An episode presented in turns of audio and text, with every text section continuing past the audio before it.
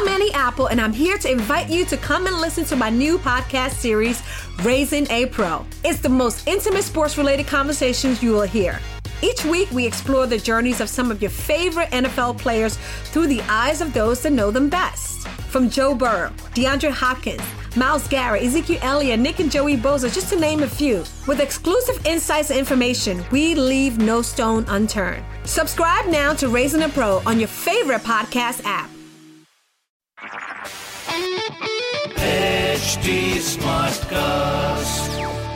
आप सुन रहे हैं एच डी स्मार्ट कास्ट और ये है लाइव हिंदुस्तान प्रोडक्शन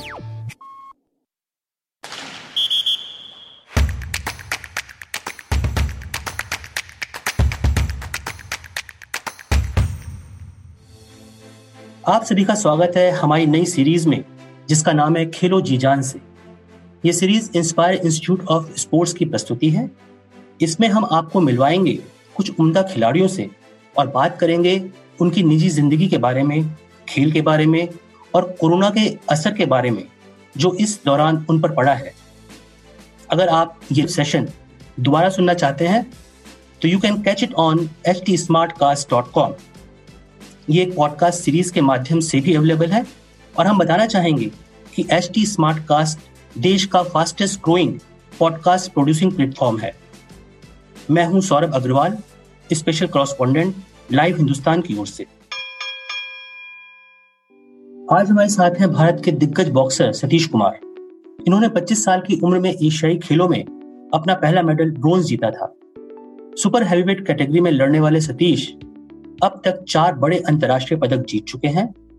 2014 में इंचियोन एशियाड में ब्रोंज के बाद 2015 में एशियन चैंपियनशिप में और 2019 में बैंकॉक एशियन चैंपियनशिप में इन्होंने फिर ब्रोंज जीता।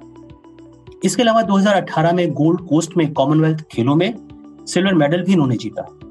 और अब इनकी निगाहें हैं टोक्यो 2021 पर। तो आइए मिलते हैं बॉक्सिंग के सुपर हैवीवेट कैटेगरी में ओलंपिक टिकट पाने वाले पहले भारतीय सतीश कुमार से। सतीश, कैसा एहसास है? भारतीय खेलों के इतिहास में आपने अपना नाम सुनहरे अक्षरों में लिखा लिया है। ये बताइए कि ये आपके लिए कितना बड़ा अचीवमेंट है? जी, नमस्कार। जी, देखिए, मेरे लिए बहुत बड़ा है ये टूर्नामेंट क्योंकि मैं पहला ऐसा बॉक्सर हूँ प्लस नाइन्टी वन के जी में, जो मैंने ओलंपिक क्वालिफाई किया है। और मुझे बहुत गर्व है अपने ऊपर, अपने देश पर। और मैं ये ही नहीं, यहीं पे नहीं रुकूँगा, एक क्वालिफाई में ही। मेरा जो मकसद है, वो ओलंपिक में मेडल लेके आना है। और अपने देश का नाम रोशन करना है।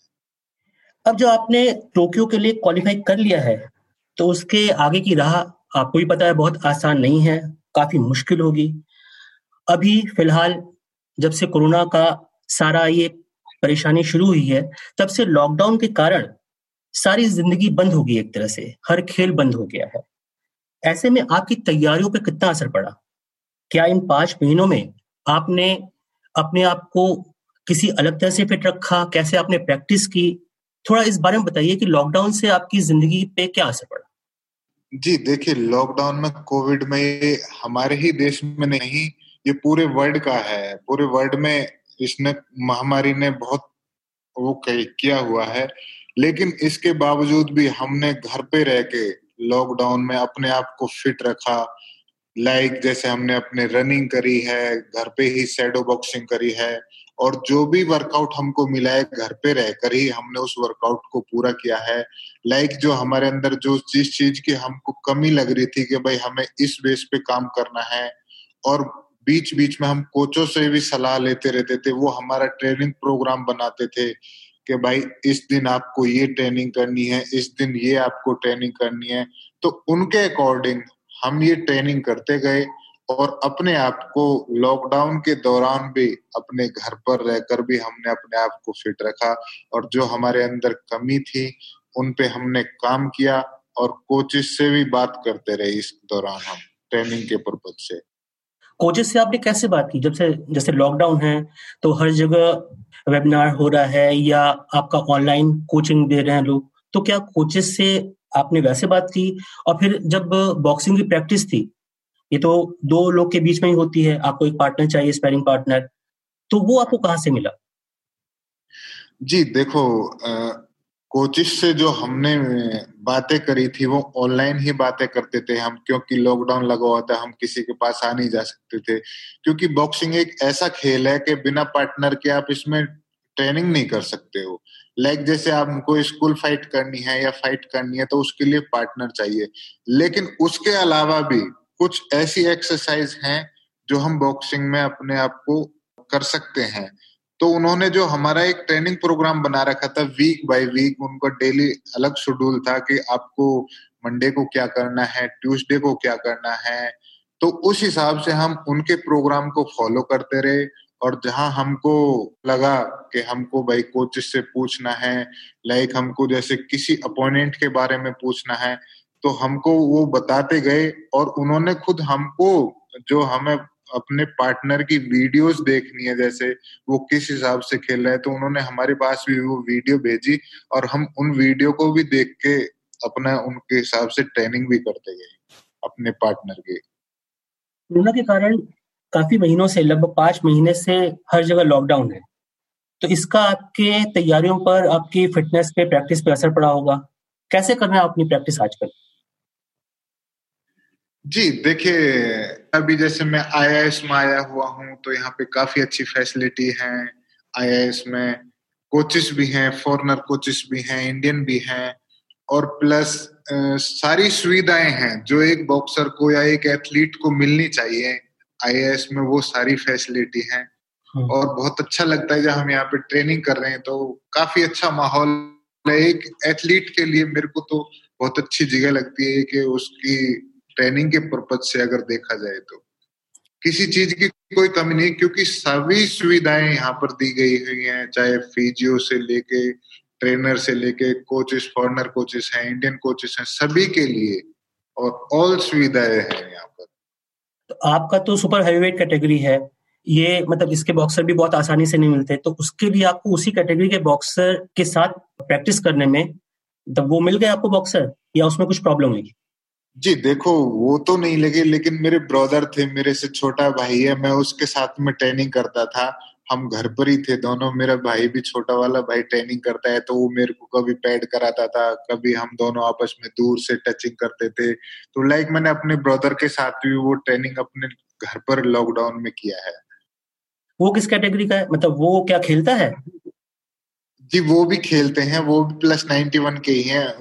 सेम ही है। लेकिन वो अभी जूनियर थे। लेकिन मैं उनके साथ भी एक मोटिवेटेड के तरीके से उनके साथ भी करता ताकि वो भी मोटिवेटेड रहे और मैं उनके साथ ट्रेनिंग करता था अपने ब्रदर के साथ। तो वो जूनियर में काफ़ी कम एज का हो गया भी 91 प्लस में आ गया और आप इस एज में मतलब क्या बात है, वो काफ़ी खाता पीता लग रहा है।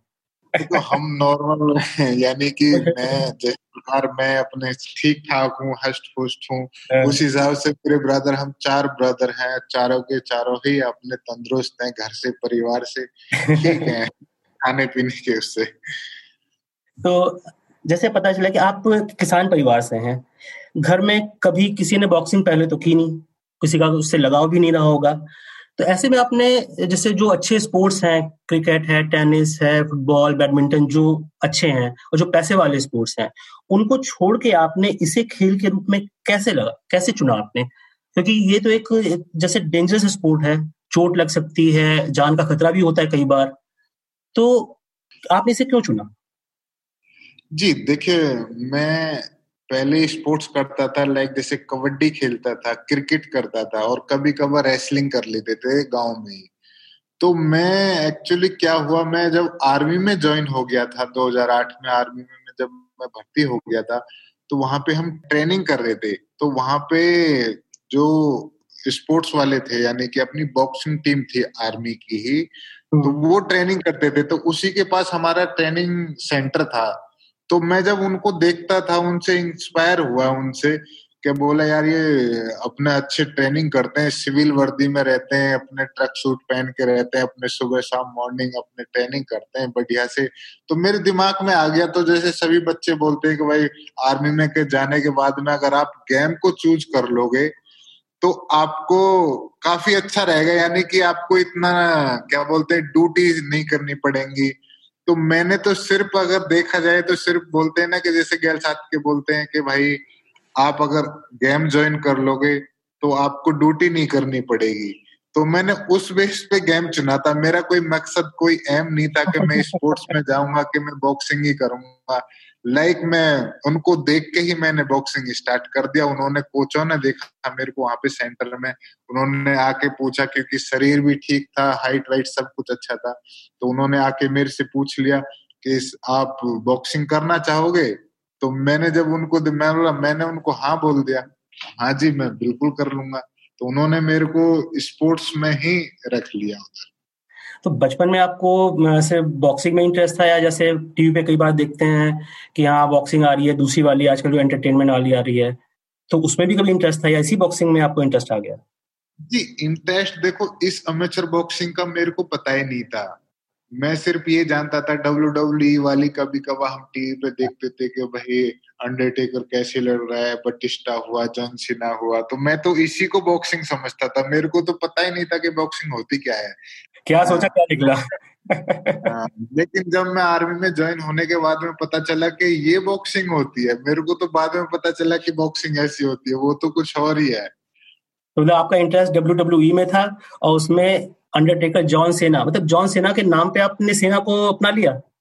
ऐसा लगा कि हाँ सेना ये भी सेना है। नहीं नहीं जॉन सेना के नाम पे नहीं अपनाया था। एक्चुअली मेरे दादाजी आर्मी में ही थे और मेरे एल्डर जो मेरे बड़े भाई थे वो भी आर्मी में ही हैं। तो उनको देख के मैं आर्मी में ज्वाइन किया मैंने कि भाई मैं भी कुछ देश की सेवा करना चाहता हूँ। मतलब ये आपके खून में आ गया आर्मी का तो एक देश प्रेम की आपके अंदर भावना जागी तो आपने उसको ले लिया। जी हाँ जी हाँ बिल्कुल क्योंकि मेरे ब्रदर भी बोलते थे कि भाई इससे बढ़ इससे बढ़कर कुछ भी नहीं है। तो मैंने अपने आप को आर्मी में ज्वाइन इसीलिए किया कि ताकि मैं देश की सेवा करूँ। लेकिन मेरे को ये नहीं पता था कि मैं आज आर्मी में ज्वाइन होने के बाद में कि मैं गेम करूँगा या नहीं करूँगा। ये पता नहीं वहाँ जाने के बाद ही मेरे को ज्वाइन होने के बाद ही मेरे को चेंजमेंट आया। तो आप 2008 में मतलब लगभग 18-19 साल की उम्र में आपने सेना में एंट्री मार ली। उसके मतलब उसके बाद तीन साल में आपने पहले नेशनल मेडल जीत लिया फिर अगले तीन साल में पहला एशियन जीता। लगातार सफलता की सीढ़ियाँ चढ़ते हुए आज आप जहाँ पहुँच गए हैं जिस मुकाम पे हैं उसका श्रेय आप किसको देते हैं? इसमें आपकी मेहनत है सिर्फ़ आपके कोच हैं या और या सेना मतलब किसको आप श्रेय देंगे इसका? जी देखिए आप मैंने 2010 में बॉक्सिंग स्टार्ट किया था। मैंने दो साल की उसमें सिर्फ़ कंटिन्यू ट्रेन में मैंने फ़र्स्ट नेशनल जीता था। और उसके बाद मैं पीछे रुका नहीं क्योंकि जिस हिसाब से कोचों ने मेरे को बताया कि भाई आप बहुत अच्छे लेवल पर जा सकते हो, जो भी उन्होंने ट्रेनिंग जैसे भी कराई, मैंने वो वर्क किया। क्योंकि मैंने जो कोचिस ने बोला, मैंने वो ही किया है आज तक। अभी तक मैं भी वही अप्लाई करता हुआ आ रहा हूँ। वो बोलते हैं कि आप मेहनत करते रहो कि फल तो मिलेगा ही ज़रूर। लेकिन मैंने मेहनत भी करी है और मेरे माता पिता का भी बहुत बड़ा योगदान है। मेरी वाइफ का भी है, जो मेरे को हमेशा मोटिवेट करती थी कि आप कर सकते हो।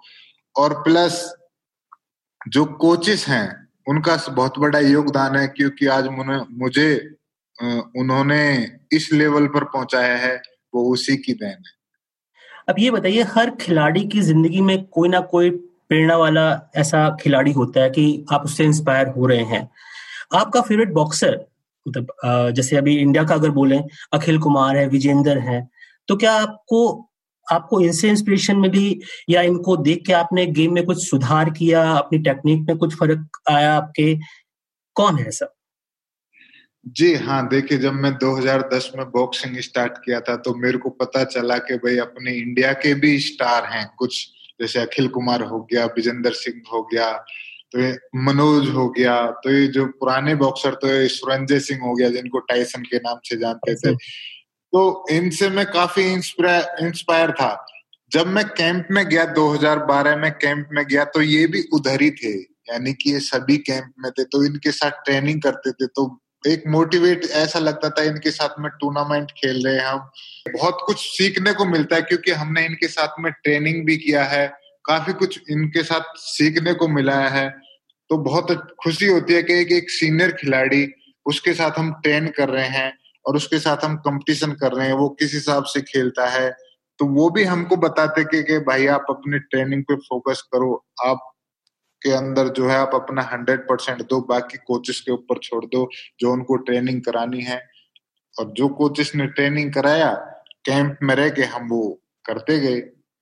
आप अपने को बेसिकली अटैकिंग मानते हैं या डिफेंडिंग जैसे कि अगर विजेंद्र है या अखिल है तो उन्होंने आपको क्या बोला कि हाँ आप अटैकिंग रहिए डिफेंस ज़्यादा करिए, दूसरे को थकाइए, बहुत थकाइए, उसके बाद आप अपना दाव लगाइए। जी, देखो उनका, मेरा जो है, मेरा सिर्फ़ गेम जो है वो अटैकिंग का ही है। मेरा पहले से ही, क्योंकि मेरे को इतना टाइम नहीं मिला कि मैं अपने अंदर बेसिक बना सकूँ। क्योंकि मैंने सीधे सीनियर में जाके एंट्री करी है। तो सीनियर में ऐसा कुछ नहीं होता है कि आपको बेसिक कराएँगे जैसे जूनियर से कराते हैं बच्चों को बेसिक कराते हैं मेरे को वो मौका नहीं मिला है। मेरा गेम स्टार्टिंग से ही अटैक अटैकिंग का था। मैं फॉरवर्ड ही खेलता हूँ हमेशा और मैं अभी भी ऐसे ही करता हूँ। मेरे अंदर सिर्फ़ अटैकिंग और स्पीड जो मेरे प्लस पॉइंट है वो ही है। आज जो मैं वो सेम उसी को ही अप्लाई करता हूँ अभी भी। और वीकनेस क्या है आपका? अगर आप प्लस पॉइंट बता रहे हैं। वीकनेस अगर देखो मेरे को लगता है तो जहाँ आई थिंक मेरे को थोड़ा घना लगता है कि मेरे अंदर स्ट्रेंथ की थोड़ी प्रॉब्लम है, जहाँ मेरे को लगता है जो कोचेस भी बताते हैं, लेकिन हम उस पर अभी काम कर रहे हैं स्ट्रेंथ पे भी मैं वर्कआउट कर रहा हूँ। कोचेस ने काफ़ी दिन से बोल लगे भाई, तेरे अंदर सब कुछ है, सारा स्ट्रेंथ पे थोड़ा सा अपना ध्यान फोकस कर। तो स्ट्रेंथ का भी मैं प्रॉपर कर रहा हूँ अभी। आप अभी इकतीस साल के हो चुके हैं और अभी आपका ये पहला ओलंपिक है। ऐसे में जो पेरिस में 2024 में होंगे अगले ओलंपिक, तब तक आप करीब पैंतीस साल के हो जाएँगे। और उस टाइम काफ़ी टफ होगा, आपको भी पता है, उस एज में कम्पीट करना काफ़ी मुश्किल है। तो इसलिए ये एक तरह से आपको लग रहा है कि ये हंड्रेड परसेंट देने की आखिरी चुनौती है। उसके लिए आप क्या कर रहे हैं? और अब तो एक फ़ायदा ये हो गया कि अब एक साल का और टाइम मिल गया आपको। तो उसके लिए कुछ स्पेशल आपने देखा है, किसी पर्टिकुलर जैसे फॉरेन के कोई बॉक्सर हैं जो वहाँ तक पहुँच सकते हैं, उनको देख के अपनी रणनीति कोई बनाई है क्या? हम्म।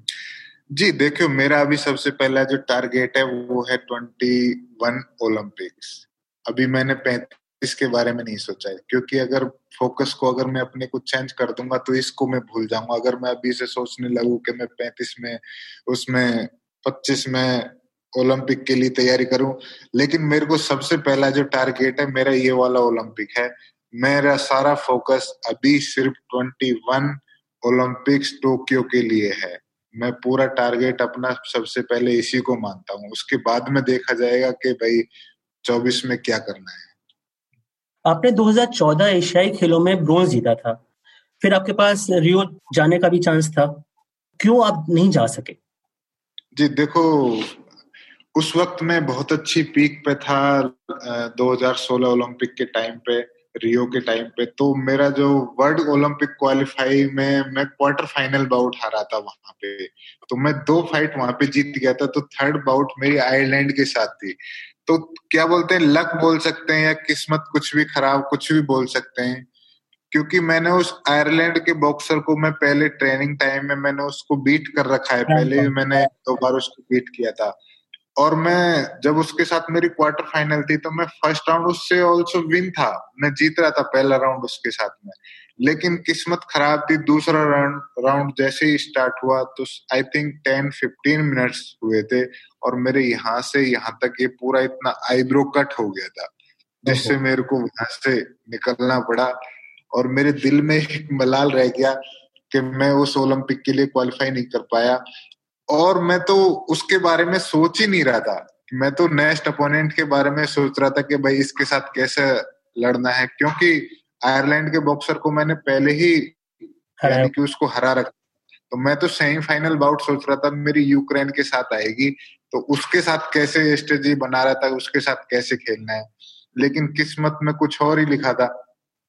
लेकिन थोड़ा दर्द हुआ जब वो ही लड़का आयरलैंड वाला उसको फिर सेमीफाइनल में उसने यूक्रेन को भी मार दिया और फिर फाइनल में पहुँच गया वो और फाइनल में वो थ्री टू के डिसीज़न से एक नया लड़का था इटली का हाँ। उससे वो लॉस हो गया लेकिन उसने सिल्वर जीत लिया हाँ मेरे को बहुत दुख हुआ उस वक्त के यार किस्मत ने मेरे को वहाँ पे उस वक्त मैं कुछ बता नहीं सकता कि मेरे वो जो तीन चार दिन जब हम वहाँ पे स्टे थे मैं उसको देख रहा था कि वो फाइनल में पहुँच गया है और सेमीफाइनल जीत गया। तो मेरे को बहुत दर्द हो रहा था। मैं बताऊ यार इसका कोई ना मेरे को लेवल नहीं लग रहा और ये लड़का आज वहाँ पहुँच गया है। तो मेरे कहीं ना कहीं ये मिस हो गया मेरा ये ओलंपिक किस्मत ही थी तो उसी नहीं जा सकते आप? किस्मत में ही थोड़ा लिखा था कि भाई नहीं जा सका मैं ओलंपिक अभी तक के आपके लाइफ में आप कौन सी फाइट को बहुत मुश्किल मानते हैं? जो मुश्किल फाइट आपने जीती या जो मुश्किल फाइट मुश्किल से हार गया? और कौन से देश के बॉक्सर आपको बहुत टफ लगते हैं? जैसे बॉक्सिंग पावर हाउस तो वो कौन है? जी, देखिए, आज की डेट में अगर देखा जाए तो कोई भी बॉक्सर किसी से कम नहीं है। सभी बॉक्सर अपने देश को रिप्रेजेंट करते हैं, सभी अच्छे से ट्रेन करते हैं। तो मेरे को नहीं लगता कि कोई भी बॉक्सर आज के समय में हल्का है। किसी भी अपोनेंट को हमेशा उसको बड़ा ही समझे, टारगेट, यानी कि कभी कमज़ोर ना समझे। तो मैंने जो देखा है आई थिंक क्योंकि मैं सभी के साथ, क्योंकि मेरे को नौ साल हो गए हैं कैंप में रहते रहते तो काफ़ी इंटरनेशनल टूर्नामेंट भी खेले मैंने। आई थिंक ऑलमोस्ट सभी के साथ मैंने फाइट किया है। ओलंपिक चैंपियन हो, चाहे वो वर्ल्ड चैंपियन हो आई थिंक सभी के साथ मेरा बाउट हुआ है। तो मैं किसी को कमज़ोर नहीं लगाता हूँ, और लेकिन हाँ कुछ अपोनेंट हैं ऐसे, जैसे अभी लाइक अभी करंटली उज्बेकिस्तान का है जलालो। वो बहुत अच्छा बॉक्सर है हाइट भी है वर्ल्ड करंटली वर्ल्ड चैंपियन भी है। तो मैं जो मैन मानता हूँ, मेरे को तो टारगेट एक उज्बेकिस्तान का है, जो मैन मेरे को लगता है। बाकी तो मैंने सभी को देखो, सभी के साथ करा हुआ है, हालाँकि मैंने उज्बेक के साथ भी करा है। तो वही बात है कि अपोनेंट को कभी कमज़ोर नहीं लेना चाहिए, मेरे लिए सभी बराबर है। लेकिन जो रिंग में होता है, मैं वो मानता हूँ कि रिंग में चाहे चाहे कोई वर्ल्ड चैंपियन हो, चाहे ओलंपिक चैंपियन हो मुझे अपना हंड्रेड परसेंट देना है। मेरा यही एम रहता है। आप इतने साल से कैंप में हैं कैंप में सारे बॉक्सर्स हैं महिला बॉक्सर्स भी होती हैं। क्या आप, आपने कभी महिला बॉक्सर से फाइट की है? ट्रेनिंग के दौरान ही बेशक। जी नहीं हमारे इंडिया में जो क्या होता है कि कैंप वुमेन्स का हमेशा अलग लगता है और मेंस का अलग लगता है। जैसे वुमेन्स का दिल्ली में लगता है और मेंस का पटियाला में लगता है। तो कभी ऐसा मौका नहीं आया कि वुमेन्स के साथ हम जो ट्रेनिंग कर सकें या उनके साथ में कोचिंग या ऐसा कुछ कर सकें, ऐसा कोई नहीं ऐसा वाक्य कुछ नहीं अब आपका नाम इतना हो गया है, देश में सब जानते हैं आपको। विदेश से जब आप टूर्नामेंट में मेडल जीत के आते हैं तो एयरपोर्ट पे या गाँव में जो आपका स्वागत होता है, जो माहौल रहता है, कभी कोई ऐसा कोई वाक्य आपको याद है जो कि आपको हमेशा पूरी ज़िंदगी के लिए याद रहे? जी, देखो, बहुत खुशी मिलती है जब कोई मेजर टूर्नामेंट होता है और उसमें हम मेडल जीत के आते हैं और एयरपोर्ट पे हमारा स्वागत होता है तो सभी हमको देखते हैं, पत्रकार भी खड़े रहते हैं, न्यूज़ वाले बहुत सारे आदमी हमसे बातें करते हैं तो काफ़ी गर्व महसूस होता है उस वक्त हमको सब हमारे साथ में सेल्फी खिंचाते हैं कि भाई इसने इस टूर्नामेंट में मेडल जीत का है तो बहुत खुशी होती है। और उसके बाद अगर हम गाँव में जाते हैं तो गाँव के जो लोग होते हैं अड़ोस पड़ोस के जो भी आसपास के नियर बाई जिनको पता होता है कि भाई हमारे क्षेत्र का ये लड़का इस अपनी कंट्री को इस इतने बड़े गेम में मेडल लेकर आया है तो बहुत खुशी मिलती है जब गाँव में जाते हैं तो वो हमारा स्वागत करते हैं जब गाँव में जाते हैं। तो एक यानी कि बोलते हैं ना कि पूरा गाँव हो गया या क्षेत्र हो गया, ऐसे वो देने, प्यार देने के लिए आता है ना तो वो कुछ पल ऐसे होते हैं कि कि हाँ यार, कि बहुत अच्छा लगता है। कुछ कह नहीं सकते। उस वो उस मोमेंट के बारे में कुछ कह नहीं सकते क्योंकि पेरेंट्स भी काफ़ी प्राउड फील करते हैं अपने परिवार के लोग गाँव के लोग भी कि हमारे बेटे ने इतना नाम ऊँचा रोशन किया है। तो माता पिता को भी बहुत अच्छा लगता है। प्लस जो क्षेत्र के भाई हमारे क्षेत्र का नाम रोशन किया है। तो मूवमेंट बहुत अच्छा है कि हमारे पास में तो धन्यवाद सतीश जी आपका बहुत बहुत हमारे साथ जुड़ने का इस पॉडकास्ट पे आने का। और हम आपको बहुत बहुत शुभकामनाएँ देते हैं टोक्यो 2021 के लिए। आप जाएँ और देश का नाम रोशन करें। धन्यवाद। जी थैंक यू सर मुझे ज्वाइन करने के लिए। बहुत बहुत धन्यवाद सर आपने मेरा इंटरव्यू लिया। काफ़ी अच्छा लगा मुझे आपसे इंटरव्यू करके। थैंक यू सर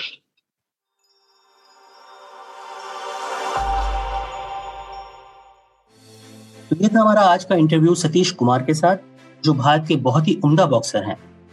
अगला इंटरव्यू होगा अगले हफ़्ते। तब तक के लिए आप हमारे साथ बने रहिए एच टी स्मार्ट कास्ट की इस सीरीज़ में, जिसका नाम है खेलो जी जान से। अगर आप हमसे या आई के किसी भी खिलाड़ी से कुछ पूछना चाहते हैं तो हमें लिखें at the rate H T smart cast पर। हम फेसबुक इंस्टाग्राम ट्विटर और यूट्यूब पर भी मौजूद हैं। और ये इंटरव्यू दोबारा सुनने के लिए लॉग करें www.htsmartcast.com पर। और सुनते रहिए नए नजरिए से आप सुन रहे हैं एच डी स्मार्ट कास्ट और ये था live Hindustan production smart cast I'm Annie Apple, and I'm here to invite you to come and listen to my new podcast series, Raising a Pro. It's the most intimate sports related conversations you will hear. Each week, we explore the journeys of some of your favorite NFL players through the eyes of those that know them best. From Joe Burrow, DeAndre Hopkins, Miles Garrett, Ezekiel Elliott, Nick and Joey Boza, just to name a few. With exclusive insights and information, we leave no stone unturned. Subscribe now to Raising a Pro on your favorite podcast app.